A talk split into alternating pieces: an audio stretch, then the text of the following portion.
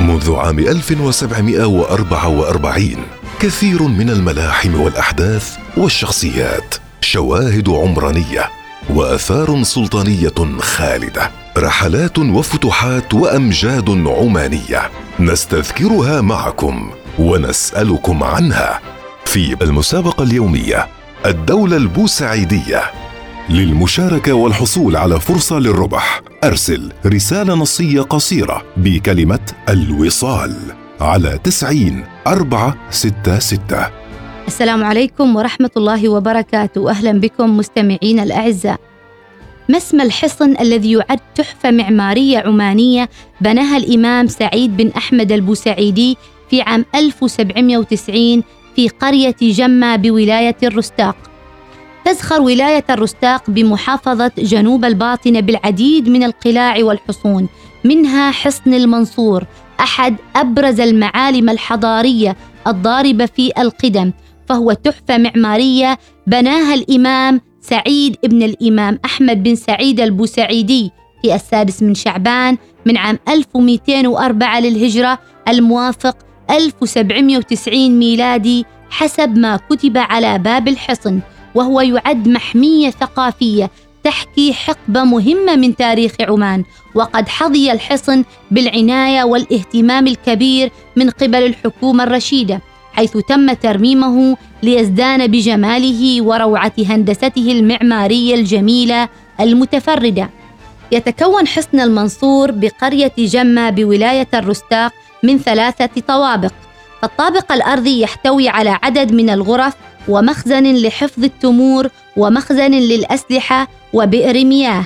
أما الطابق الثاني فيحتوي على ست غرف والطابق الثالث فيحتوي على غرفة واحدة. كما يوجد بالحصن برجان يقع الأول في الجهة الشرقية وهو عالي الارتفاع مكون من عدة طوابق ويشرف على مدخل الحصن. أما البرج الثاني فيقع في الجهة الغربية وهو أوسع من الأول ومكون من طابقين. بني حصن المنصور بكامله من الصاروج العماني والحصى الجبلي وسقوفه من خشب الكندل وتوجد على كافة أبواب الحصن ونوافذه وجدرانه نقوش إسلامية جميلة في غاية الروعة والإبداع. كما توجد بالمنطقة المحيطة بالحصن عدد من الأبراج التي بنيت في أماكن مرتفعة وكانت تستخدم لمراقبة المنطقة وتوفير الحماية لسكانها. ويمر أمام حصن المنصور فلج يسمى بفلج المنصور وهو لا يزال يجري ويسقي بساتين النخيل التي تحيط بالحصن وكان في السابق يوفر المياه لسكان الحصن.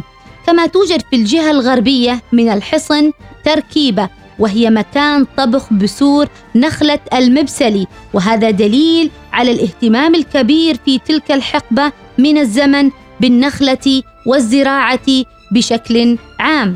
تجسد القلاع والحصون الأثرية المنتشرة بمختلف محافظات وولايات السلطنة ما وصلت إليه العقلية العمانية الفذة في مجالات التخطيط العمراني والهندسي بما تضمه من مكنونات حضارية وثقافية ستظل بعظمتها وشموخها شواهد حية على براعة الإنسان العماني وإسهاماته البارزة في الحضارة الإنسانية.